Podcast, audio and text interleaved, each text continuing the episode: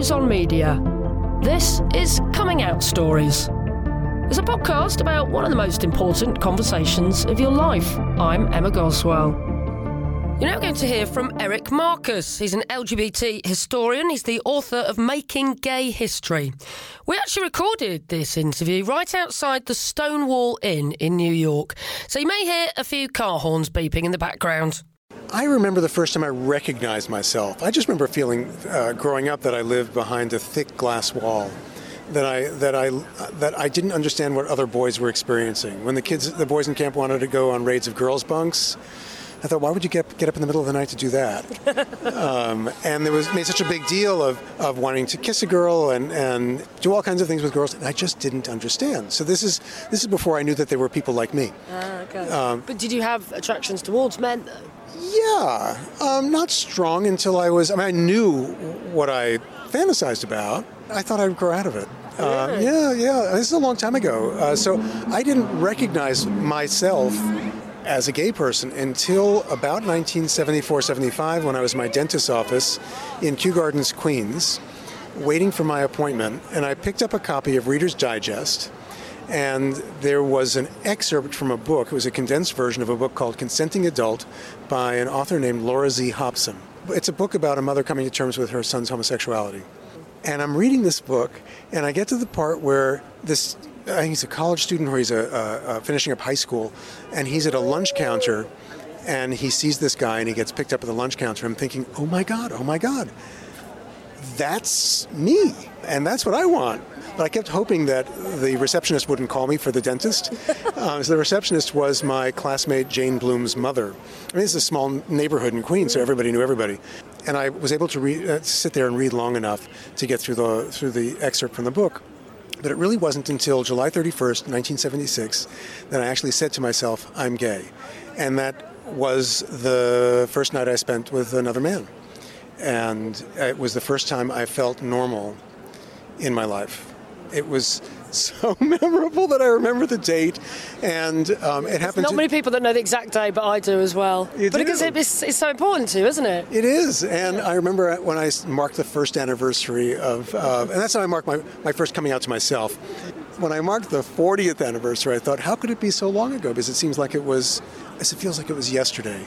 Because I know that, that trauma embeds itself in your brain in a, in a way different from other things. This was the complete opposite of, of just coming to a, a sense of, of who I was. But it was then, it was about four years before I said to myself again and acknowledged this is who I am and this is how it's going to be. I had boyfriends in between those those years, but it was a real struggle to come to terms with who I was because it wasn't what I wanted. And, and I lived in a world, grew up in a world where it was such a negative thing. So um, I remember having a good cry at 21. Why did you feel that it was going to be so difficult to come out? You know, people think of New York as being a fairly tolerant city in the 70s, was it not? I, I grew up in the Iowa of New York, you know, 16 miles uh, east of Manhattan. I didn't see Greenwich Village until I had graduated from high school. Mm. So we came to Manhattan twice a year. So it was a completely different different world out there. I lived in a, in a really small Jewish community, um, quite isolated. My parents were oddballs; they were beatniks, and uh, my mother had an Indian guru. But still, we didn't know gay people, so I didn't know. I just didn't know about those things the way the world looked at, at homosexuals, gay people in the 1970s was really negative. And I remember reading Everything You Want to Know About Sex But We're Afraid to Ask, and it had a little section on homosexuals. And it said that gay men could expect to, to lead lives of furtive sex and in shrubs and never have real relationships. And all I wanted was a real relationship. And if not the suburbs. Well, in those days I wanted to live in the suburbs and have a picket fence and have children. And I, I, didn't imagine spending my life in the shrubs looking to hand out candy to, to kids and trying to lure them lure them in for I don't know what because I wasn't interested in kids. But that really was how gay men in particular were portrayed in the 70s, yeah. Absolutely, absolutely. Sick, you know, six sinful, um, perverted. It was just, it was. It's not who I was. I was a good kid. I did everything right. I got good grades. I didn't drink. I didn't take drugs, but I was homosexual. So I knew I would be a, an enormous disappointment to my family. And I'm guessing you weren't, but I'm guessing you did come out to them eventually. Yeah, I did. I mean, and it's such a long process. You know, coming out for anyone who's who's spent time coming out, it, you come out over and over and over again, and it took time, uh, one by one, with my family. I remember my grandmother cried for three days Um, but then she became one of my biggest fans, and I took her to speaking events, and she loved gay people. Well, you made her get up and do what at speaking events? Well, I would, of course, introduce her in the audience. She came with me just to, because we love to travel together. In fact, I, when she was 89, I took her to Paris. In 90, we went to London for the first time. She came over on a boat from Poland when she was six years old in 1909. So she grew up in a very different world, but she loved me.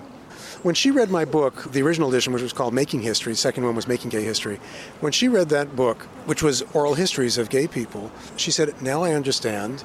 You just want the same things everybody else does. You want to be loved and you want to have love in your life. I said, Yes, Grandma, that was exactly it. So in later years, when I would go to weddings, she would always assume that I was going to weddings with two boys or two girls, and was surprised when I went to straight weddings. And she she came to. Uh, I've been with my partner for for uh, nearly 25 years now. We had a commitment ceremony 22 years ago. And she came to our commitment ceremony and spoke at the ceremony and was just, she couldn't have embraced us more warmly. But it took time. It took my mother, thir- my mother 13 years to come around. So you, your grandmother took it the best then out of everybody, by the sounds of it. Um, my brother took my brother and sister took it the best, um, but my grandmother took it better than my mother took it. Yeah. So what happened? What was that conversation like with your mother? That was horrible. That was awful. I was 18. I was really depressed. Um, I was depressed about being gay. Also, my father had killed himself six years before, and I think I was still struggling with that. I think I'd been dropping hints to my mother. That was the era of Anita Bryant, who led a, a, national campaign against gay people. It was called the Save Our Children campaign. And I remember being outraged and saying things about it to my mother uh, and pointing it out in Time magazine. And I think I hoped she would figure it out. So it was summer of 1977, and I was going to visit a friend of mine, and she said, "How's he doing?" I said, "He's kind of depressed." I said, and she said, "Well, why?" I said, "She said, well, he, he might be might be gay. He thinks he might be gay." And she said, "Oh my God!" And all the blood rushed out of her face, and she said, "Maybe you are too."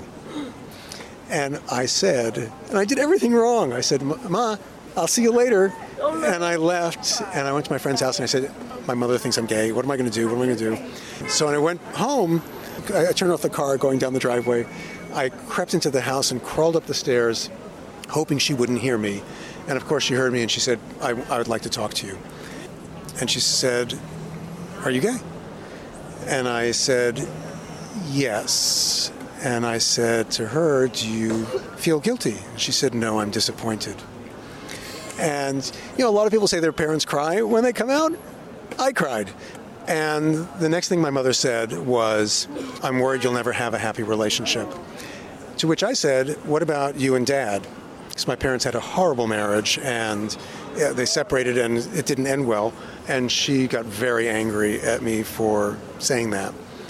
She asked me to see a psychiatrist. I told her I would go if she went to, to PFLAG, Parents, Friends, and Families of Lesbians and Gays. It's a support group for parents. She said no, I said no. We were both very stubborn people. And I really would have benefited from seeing a therapist then because I was depressed. And I found out years later that she wanted me to see a therapist not because she wanted me to change. She really didn't even understand gay people, but that wasn't in her mind. She was afraid that I would kill myself like my father.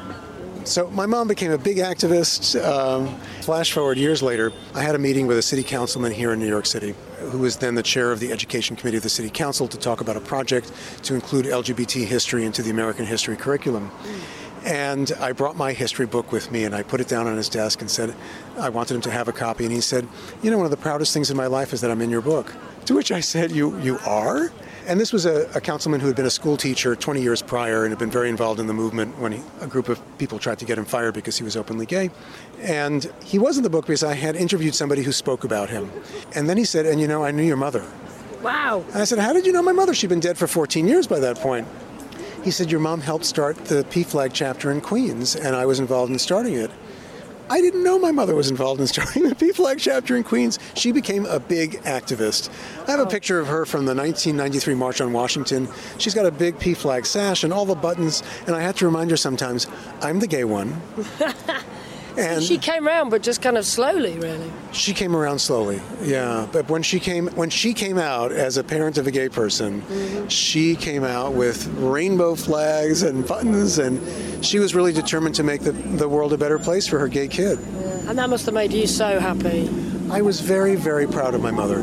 Um, very proud. Uh, she grew up. She was also. She grew up in Brooklyn. She grew up in a, in a world very unlike the world I live in now, or we live in now. I was very proud of my mom. And did you have an easy time coming out of work and in other aspects of your life? The challenge for me uh, being out when I was out was that I was a journalist. I went to graduate school and got my master's in journalism here in New York at Columbia University. I was one of two out people in my class. And I remember one of our professors warning me and my classmate, uh, we were about to do a, a, short documentary on AIDS, and he warned us that we could get AIDS through the camera. I mean, I'm not even sure he was joking. This was 1980, 84. Wow. And we were warned that we would have trouble getting work in mainstream journalism if we were out least nobody would trust us to cover, certainly cover gay issues in, a, in, a, uh, in an unbiased way. So when I went to work first at ABC News for Good Morning America, which is a morning program, the guy who hired me asked me to not include on my resume that I had just finished a book called The Male Couples Guide. So he was concerned about his, his ability to hire me. When I went to CBS News, they did know they knew I was gay, but I was the only out person in the morning newsroom at that time. And then when I, I asked a senior executive if I wanted to pursue a career as an on-camera news person, I was told that they would never put an openly gay person on camera in 1988. This is extraordinary. Yeah. 1988 doesn't seem that long ago, does it? It is a gener. It's generations ago at this mm. point. And for gay people, I think like I think that we have our generations are just about 10 years, mm. um, because things have moved so quickly. And now they've moved very quickly. But I, I made a, a career writing about gay people. Um, I've had a career writing books. a funny coming out story. My first book was about to be published, The Male Couples Guide, about mm. how to have a relationship. And um, I wasn't out to my grandmother yet. I was out to most of the family, but, but my uncle, my mother, my grandmother's son, begged me not to tell her because he said it would kill her, it would destroy her image of me. She was 87 years old. Why do this to her at that stage of life? And he said, besides which, who's going to know about your book? so you can see where this is going to go. I said to him, I, I, I have to do this. It's also important to me to know that my grandmother will still love me, even though I'm gay. It was one of the most difficult things I've ever done in my life because I didn't want to disappoint my grandmother. We were as close as a grandmother and grandson could be. Yeah. I saw her every week. She lived in South Brooklyn. And without my dad, we were, I was my father's son, she was my father's mother. So there was a special connection yeah. with the two of us. So I was terrified of telling her. So I told her. It was very, very painful, but I'm glad I told her because the book was published, it got a lot of attention. I wound up on CNN one night on a live talk show, and it turned out that my aunt and uncle's next door neighbors were watching CNN Newsnight Update when I was on the show, just as somebody called in to call me a faggot. And, and the next morning, my aunt and uncle's neighbors were at the door knocking on the door saying, Hey, we saw your nephew on the television last night and and didn't know he was gay. Uh, so I was really glad that I told my grandmother because once you're out and a public person, and I was not really an out, an out public person when I did that book. And I remember going on television, and one person called in to say, "How can you go on television and tell people that you're gay?" And I saw the, the, a clip of that interview just recently, and I and I said, I have to take a deep breath before I come on television, and it surprised me because I don't remember being that fearful but when I think back to what it felt like, it was scary. I mean, one guy called up the show and said that, that gay people had their rights. He said, You have the right to be chained to my truck and jet, dragged down a highway. He said, You have the right to serve as target practice in my backyard. What? Yeah. And they let him broadcast that on national TV. They did, and I think they were eager to have people like that because it was good for ratings. It was the middle of the night. Uh, I was nervous about going on um, uh, television talking about couple relationships. Nobody ever asked me about those things because the interviewers were so nervous asking me questions. They didn't know, to ask, know how to ask questions of a young homosexual. So you wouldn't even get to talk about what you're supposed to talk about anyway? No. All they wanted to know was when did you know? How did your parents react? And then we went to the phone calls, and it was off and running oh. uh, with people calling me names. Yeah, actually, just totally reminded me of something that I'd completely forgotten about. My auntie found out that I was gay by watching me on national television in the really? UK. Yeah, really? yeah, I'd completely forgotten. So I was the storyline advisor to a, a, soap opera in the UK called Brookside. I was the lesbian storyline advisor, and then I was tracked down for a documentary, and I was on TV talking about the fact that I was the lesbian storyline advisor. And my auntie watched it and then rang my parents and went, Saw Emma on telly last night. Oh my God. That's one way of coming out, though, isn't it? It is a way of coming out. Yeah. But even, as you've probably discovered, even when you're out, out, yeah. and I'm, I'm very publicly out with my work, yeah. not everyone knows you're gay. And so my, my partner and I were at a grocery store in upstate New York, about two hours north of New York City, and we were checking out our groceries. And the person behind the counter looked up at us and said, are you two brothers? Now, What a weird thing to I- uh, ask. he's he's half Viennese, half Irish, and looks as Irish as anybody. He's the whitest man who's ever walked the planet. Hmm. White hair, white skin, glasses. We both wear glasses. I'm Jewish from Eastern Europe, dark hmm. hair. Uh, we're the same height, but we don't look anything like each other. But there was something about our relationship that suggested to her that we weren't just strangers to each other, and that to her meant brothers. She didn't think couple. And in that moment, I didn't say no. We're a couple. What I said was no. Oh, And I was really mad at myself mm. afterwards for not saying that I was gay. And what happened was all of those old feelings, fearful feelings, intruded. And all I could ma- imagine was that if I said, if I said, "Oh no, we're a couple, we're gay," that that the spotlight would suddenly shine. Aisle four, two homosexuals checking out their groceries, and I got scared. And I was already in my 50s by then, so that was a, that was embarrassing. but it's interesting, isn't it, though? Because every time I talk to someone about their coming out story, they say, but which one? Because actually, Yes. there are so many. And that just really proves that actually you could have a different one every day. There could be moments, can't there? every day. I had this when I used to travel a lot for my books. I would fly. I fly a lot. It's a big country, and um, invariably the person sitting next to me would say, "So, what do you do?" I write books. What kind of books? Nonfiction. What kind of nonfiction? Because you know you're going to be stuck to that next to that person for six hours, five hours, three hours. And I've only had one bad experience with a guy who is on a trip to LA. He asked me, and you know, we went through all the questions, and I said I was going to speak about one of my books, and said what the book was. It was called "Is It a Choice?" It's questions and answers about gay and lesbian people. Didn't say a word to me the rest of the flight, and as soon as we landed, he was out of his seat and off the plane so fast. But there were two other experiences I had that were so profound. One, uh, an elderly woman sat next to me. Well, elderly, she's probably my age now. White hair and looked very conservative, and asked me about what I did, and I explained what I did. And I figured she was probably a Republican. Her son had just died from AIDS, and so we spent the whole flight talking about her kid, and how much she loved her kid, and how much she missed him. And on another flight, made the same assumption about a, a woman who had a southern accent and was talking about an article in the paper and I thought it, she said something negative about gay people. And she struck up a conversation with me and I told her she asked what I did and I told her what I did and she said she had a, an eight-year-old son and she took out his picture to show me and she burst into tears. She said I think my kid is gay and I don't know what to do. Wow. And you advised her then? I did. I became his fairy godfather. I didn't meet him until I think he was 18 or 19 and she said, "What do I, she said? What do I do?" And she and her husband were wonderful parents to this child, but they wanted to be sure he had a good life. I said, "Is he loved theater and he loved dolls?" I said, "Send him to theater camp." And were they right? He did turn out to be gay. Yes, yeah, yeah, At, at eight, it's amazing, isn't it? Parents always know, don't they? yeah, yeah. And um, and he, I said he'll find his people in theater camp, and he did. Um, he's an actor, and I met him when he was 18. We're still friends, and I loved having that role from afar. And that was because I had a conversation with a woman on a plane and decided that I would tell her I the love, truth. I love this. So normally I sort of end the interview by saying we've got any advice to young people, but actually I think it's more interesting to say, would you have any advice to any other parents of eight-year-olds or even younger, and they're thinking, I've got a gay child here. Yeah, I, my advice to parents who think their child might be gay is find a place where your kid can meet other people like himself or herself, or a gender non-conforming kid, um, so that they don't feel alone in the world. That's the most important thing. And also, if your kid comes out to you and you're surprised, pretend not to be. Because your child will always remember that moment. Always. It's one of those moments you don't forget. So just say what you need to say, which is, I love you, you're my child, I want you to be happy. And then, if you're upset, go into your bedroom and cry. And go research everything you can find out about being gay. But do not share your doubts and concerns with your child in that moment. Do not. Thank you to Eric for talking to us outside the stone wall in there. His book, Making Gay History, is still available. Please do subscribe wherever you get your podcasts from. We'd also love to hear from you on Twitter. You can find us there at Come Out Stories. I'm Emma Goswell, and Coming Out Stories is a What Goes On media production. Next time round, you'll hear from Nadia. She had a very religious upbringing with a Christian mum and a Muslim dad, but she eventually came out to her mum two years ago as bisexual.